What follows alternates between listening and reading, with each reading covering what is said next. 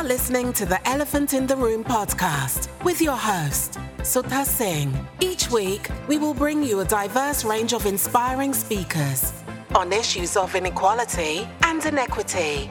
You will hear stories about fairness, justice, belonging, and about best practice for creating a more inclusive workplace. So, if you are an individual or leader interested in a fairer, equitable, compassionate society and workplace, this podcast is for you.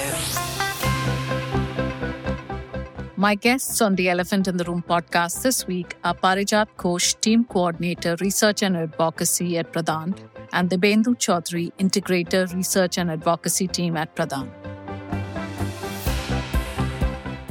Good morning, Dibyendu, and good morning, Parijat, for being a guest on the Elephant in the Room podcast. Dibyendu, thank you very much for coming back here today because we've already run one session on the Adivasi Livelihoods report when PRADAN was planning to launch the report.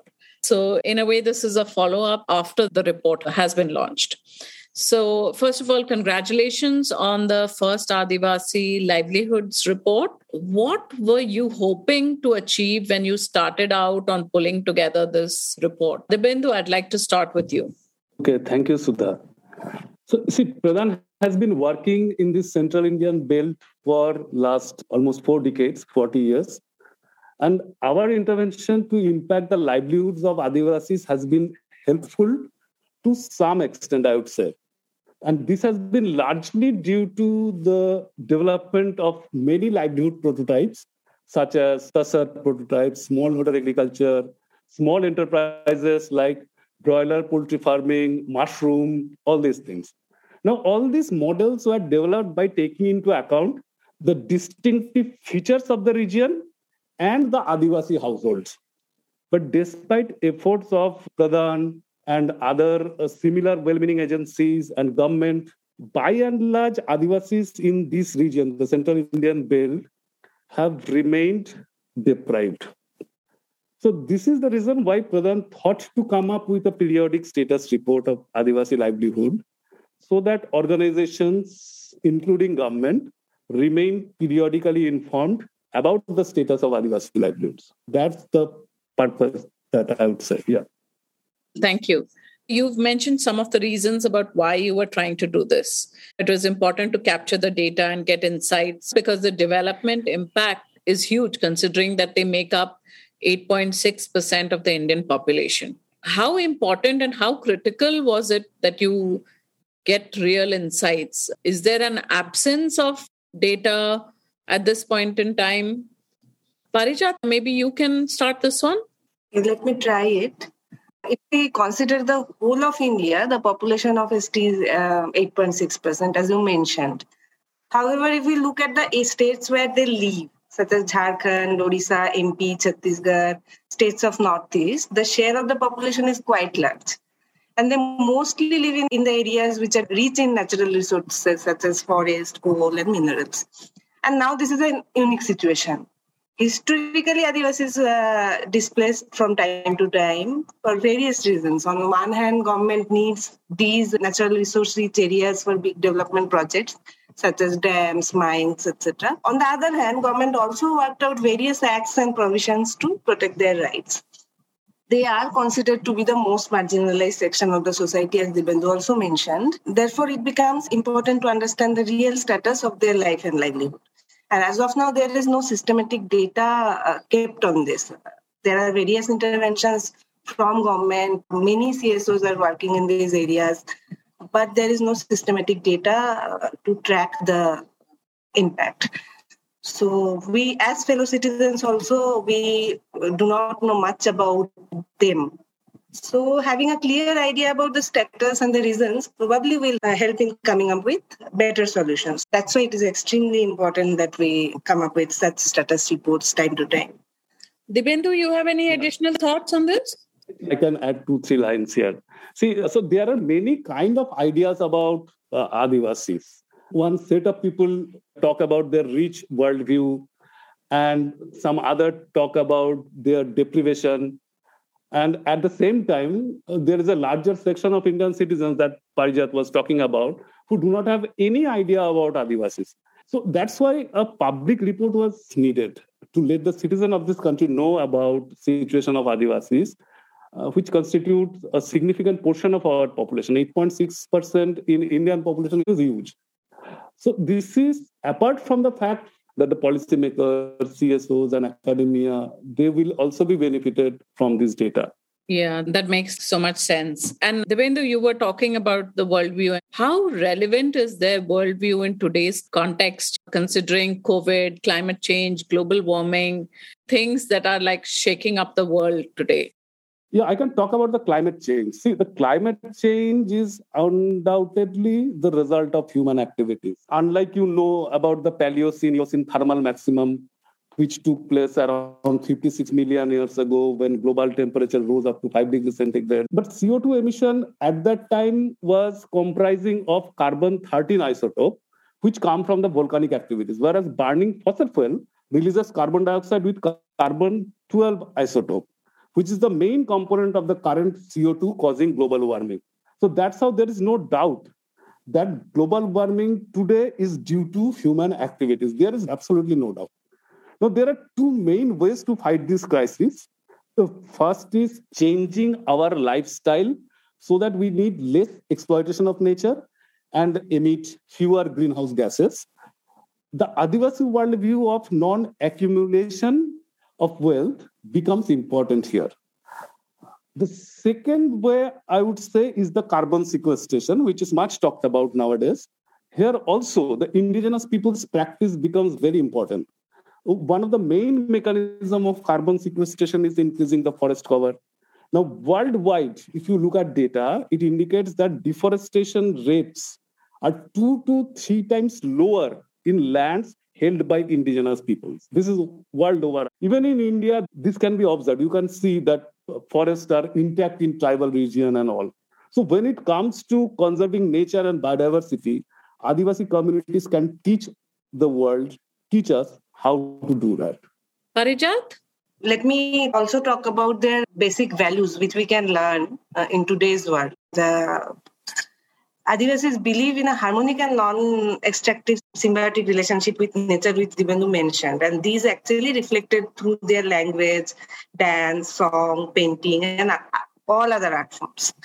Their religious rituals are also connected to nature and they celebrate together. Human values like mutual support, collaboration, and cooperation are the integral part of the tribal society. So, in today's society where it is all about individual prosperity and we compete with each other, these sets of values can actually make the world a far better place to live in. They use local seeds, locally available material for crop production, which helps in rejuvenation of the local soil. Their agriculture is also community based. It used to be, it is changing, but it used to be like that. So Dibyendu also mentioned that their relationship is not extractive. In mainstream idea of development, we extract things from nature for our own good. But their relationship is more mutual and they actually try to take things which actually they need, not more than that. And they also help in rejuvenating the uh, nature, the way they use it. So these uh, sets of values and way of life probably needed to keep this planet suitable for human species for a longer time. I think there are some really good points in there. I'll move to the question around their identity. Most of the discourse around indigenous people or Adivasis or STs or tribes are by the majority, uh, the majority or the people in power right? And it is only in the past couple of decades that the voices of Adivasis are becoming more, you know, it hasn't been mainstream for use of a better word, but you're hearing more of it. And likely they are a bit more vocal and they are a bit more visible. So, what is the question around the identity that they have? And when you talk about tribals, ST, Adivasi are used interchangeably for this group of people what do that group of people really think about it? Dibyendu? Yeah, so you were right. The term tribe, scheduled tribe, Adivasis have been used interchangeably to refer to these social groups that were not part of the caste system, at least originally. And also, it is the fact that the British colonizers' experience of Africa and America made them think about these groups as kinship based groups which have primitive traits and which are in a stage of evolution. So that's the history. Now, most of these so called tribes were dependent on both agriculture and forest historically. There are other groups also which have been mostly hunting and gathering, but by and large, they were dependent on agriculture and forest. Now, post independence, they have been displaced, dispossessed for the sake of building large dams, exploitation of mineral reserves, and establishment of wildlife sanctuaries. In response to these, this displacement and dispossessions, tribes started claiming that they were the original inhabitants, which is Adivasi of the region. Now, this Adivasi identity contains two different political ideas. The first one is that the Adivasis are original inhabitants of the place where they are living now, and they have a historical right to their homeland. The second form of Adivasi political identity is based on the idea that tribal culture is superior because it is more egalitarian and ecologically sustainable as compared to modernity or capitalism or industrial model, all those things. So during this study of SAL, we came across both these ideas. A set of people said that this is our original homeland and we cannot be displaced from here. And there are a set of people who were proud of their culture, their worldview, which talks about equality, which talks about togetherness, being with nature. And they were proud of that. So, both of these identity based ideas we came across. Parijat? Yeah, where we conducted the study of SAL, I think most of them would like to call them as Adivasis because this is the identity under which they were all mobilized and they relate to this identity. Tribes from other regions, for example, Northeast and other areas, they may not relate to this term of Adivasi. They may be uh, more related to the term tribe but the people who are residing in the central Indian plateau, the way we understood during the study, that they mostly would like to associate it with the term Adivasi more than ST or tribal. ST they use for the official purpose, of course, because that's the government term. So, what about the report? What were the key findings of the report? And were there any trends that you noticed in the report? Who would like to go first? Okay, let me uh, start and even add. But I understand that the overall report shows that the status of Adivasis uh, in livelihood, income, and other areas, whatever uh, data we collected and analyzed, the situation is worse than the national average. Uh, the average per capita income is around 14,780 in Jharkhand, and to be precise, 13,034 in Odisha. Although farming is reported by more than 90% of the families in both the states, as the major source of livelihood. But in case of Jharkhand, it is the highest contributor to the total household income, which is almost 42%, and followed by agriculture. In Orissa, agriculture is the first, but uh, second highest is the wage. So you can see this contrast that whether more than 90% of the families do agriculture, but the contribution or income is not that high from the agriculture. Rather, wage is more in that case.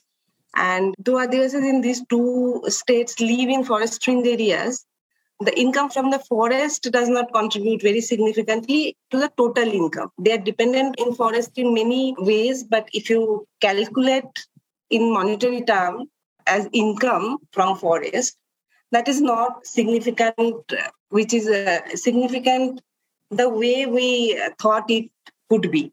So that become a little counterintuitive for us also the situation of functional literacy is really very poor. Only 45% male household heads and 63% female household head could not read and write in uh, Jharkhand. And the number is even higher in case of Orissa. 55% male and 75% female household heads could not uh, at all read and write the status of infrastructure, including road connectivity and other connectivity, is poorer in the Adivasi areas. That's what the report is saying. So these are some of the major findings I would like Dibyendu to add. Dibyendu, any major yeah. trends, any big trends? Of course, along uh, the response. Yeah, yeah. the uh, see, this is one-time report, so it's basically very difficult to say trends only from yeah. this report. But if you can compare this report with earlier reports where similar data is there, it shows that Adivasis landholding is decreasing. So this is one thing I can tell you definitely. Other things we have to see. But just to add to Parijat, I would say that this report presents a contradictory picture, which is probably a, a feature of this report. And this contradiction is about rich Adivasi and poor Adivasi. Rich Adivasi in terms of their worldview and cultural practices, but poor Adivasi in terms of the deprivation that I talked about. This report does not say any reasons for deprivation, hints at points which are mostly external to Adivasis. So this report talks about displacement and dispossession that we discussed already since independence and probably prior to that also.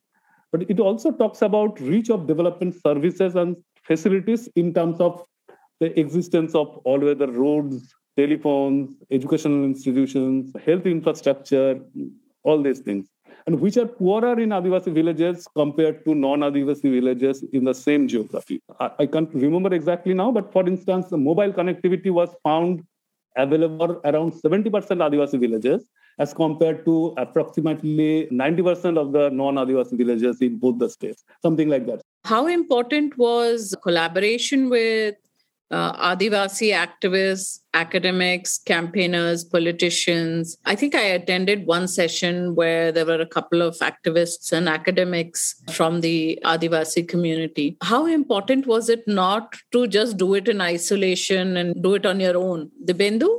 See, there was a group who actually helped us during the design of the study. So this group also comprised of uh, academicians, the activists, the social workers, many kind of people.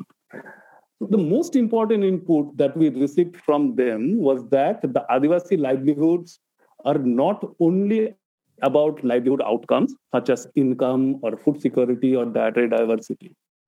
If you want to understand Adivasi livelihoods, it is important to understand the cultural ethos that shapes their livelihoods, their relationship with nature, and their relationship among themselves.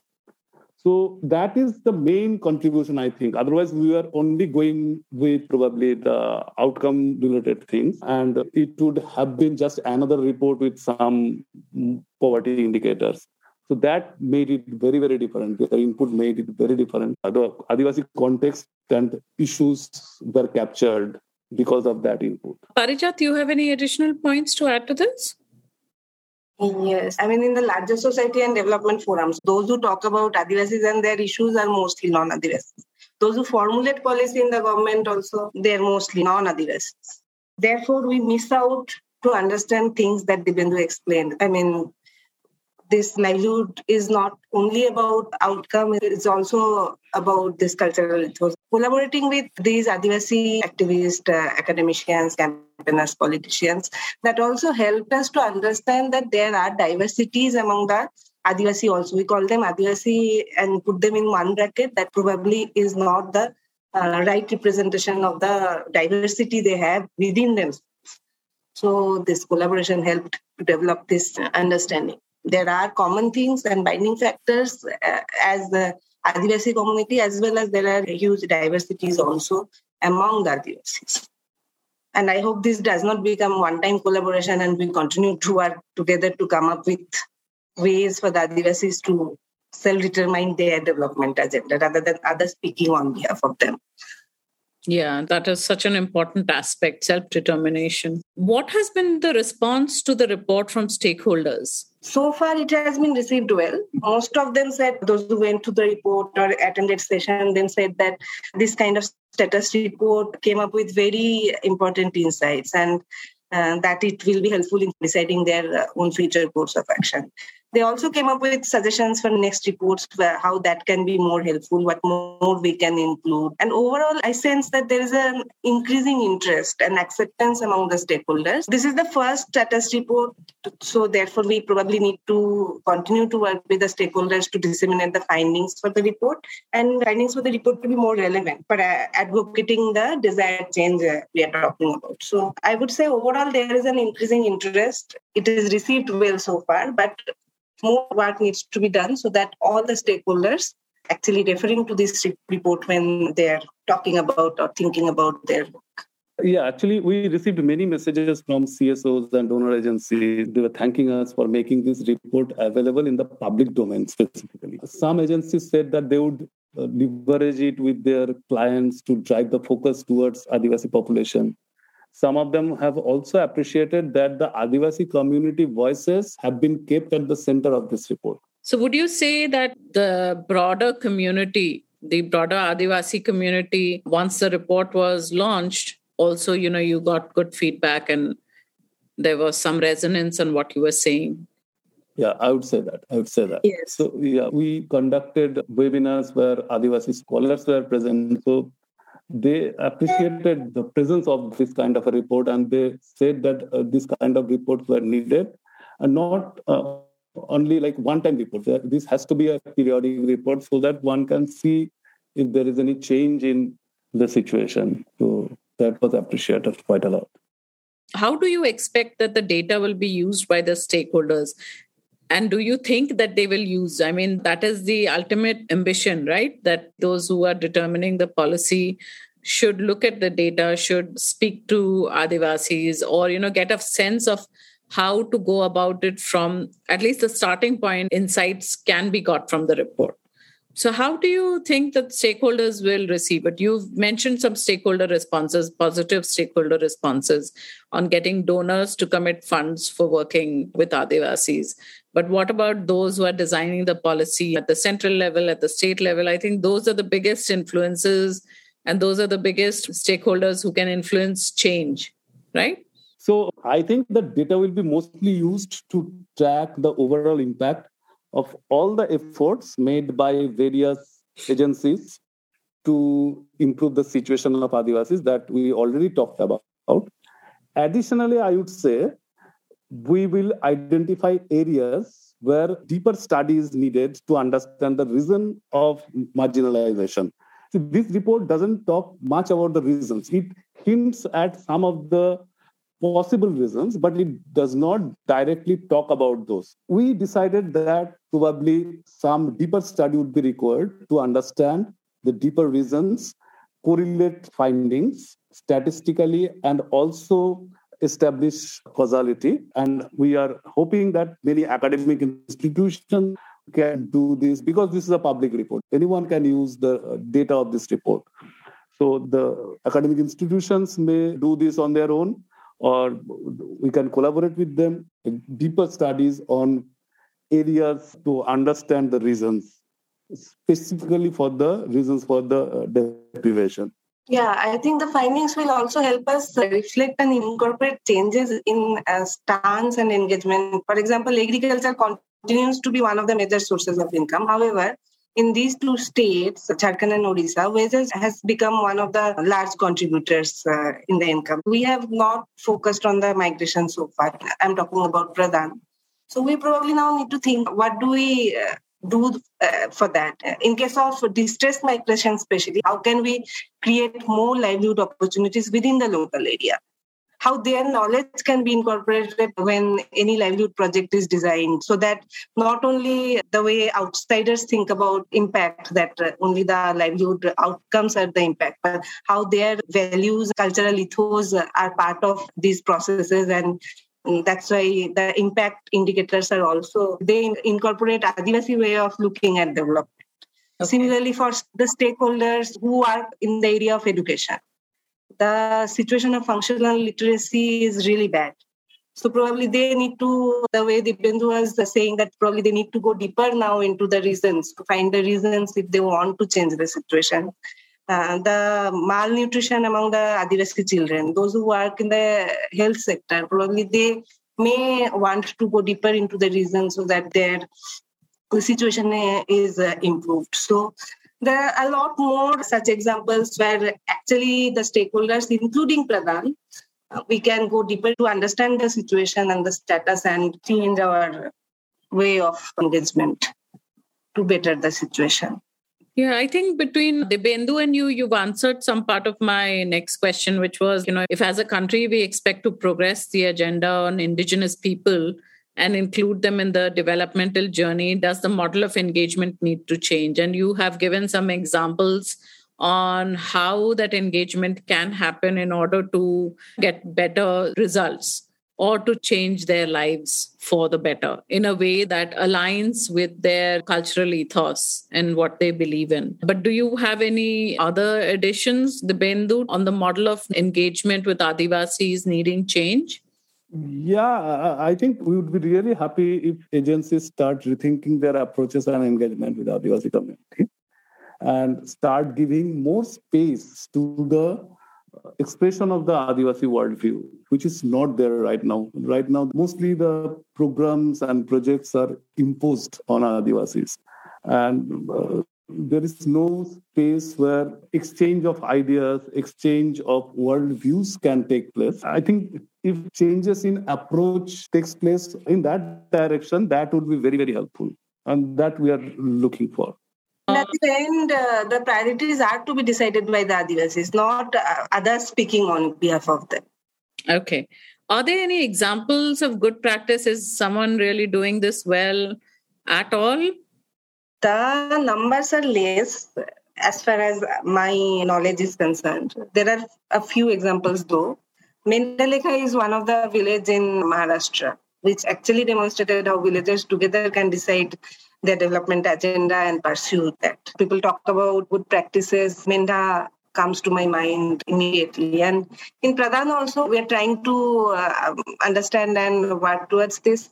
Sporadically, we have collaborated with APU Azim Premji University of the action research is called adaptive skill through action research, as sir we call it as sir, to come up with a process where villagers determine their development agenda, villagers talk about their development, the priorities are deciding based on uh, the prosperity, both individual prosperity as well as collective well-being in uh, taking into account both of those. So a lot of insights are coming from this engagement also. We had the last question. What is next? I think the next is that we are thinking about doing the same exercise in other states. So this time we have selected Madhya Pradesh and Chhattisgarh, and we have decided not to repeat the same exercise just this year because of the fact that probably situations may not change so quickly. Yeah. So we may end up collecting data which would give almost a similar picture. So this year we'll be doing it in two more states, Madhya Pradesh and Chhattisgarh. Next year, probably another two states. And uh, in the third year, we'll again come back to Jharkhand and Odisha. And then probably uh, we, we can see if there has been any change. So that's the plan. And we have started the process of designing the survey and data is getting collected and all these things. And probably in the next year, we'll be coming up with the report on time. That's what I can say. Okay. Parijat, any last thoughts?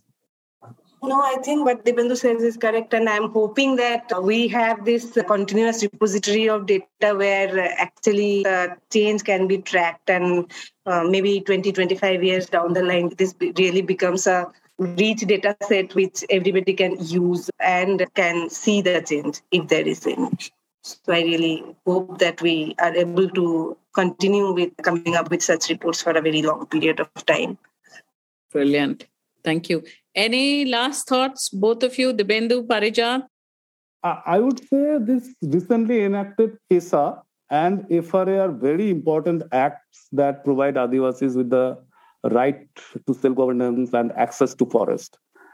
So these, if implemented in letter and spirit, can change the situation of Adivasis in this region, in the central Indian belt. Many agencies and individuals are working for that. Not that the desired situation has been achieved, barring one two examples that uh, Parijat was talking about, in Mendha Lekha and in some cases, Hivre. The fact is that people are still hopeful that PESA and FRA can change the situation of Adivasi. So we are looking forward to those kinds of enactments and coming up with rules for making these practically happen in states. And probably if our reports can help policymakers to expedite that process. So, yeah, the insights can support policymakers so they design interventions that are more suitable and suited for actual change. So, thank you very much, Parijat, and thank you very much, Dibyendu, for this uh, conversation. This is a very, very important topic. And I think the more we talk about it and the more we get more people to hear about this and engage on this issue about Adivasis and livelihoods and what they want in India, that they're a very important part of the country but we treat them as you know people on the margins and that needs to change so i hope that with these conversations we are able to do that sooner rather than later Thank you very much, Parijat. Thank you, Thank you, thank you so much. Thank you, Sudha, for uh, providing this platform because, as you were saying, not many citizens, fellow citizens, know about this and not interested about this, probably because there is no uh, talk around yeah. the actual issues of Adivasis. When we call Adivasi or tribal, we only uh, speak about their yeah. songs and dance forms, art forms. But thank you for providing us this opportunity to talk about other issues as well, so that, as you were saying, more and more people will know more about them, and probably the conversation will help us to be yeah. in a better place. Thank you so much. Thank you. Thank you for joining us this week on the Elephant in the Room podcast. Don't forget to subscribe to the show on any of your favorite platforms iTunes, Spotify, Google Podcast. And if you enjoyed listening to the podcast today, don't forget to write a review and tell your friends. Sign up on the link in the show notes to receive updates on our guest speakers, blogs, and events. And don't forget to tune in every Thursday for new episodes.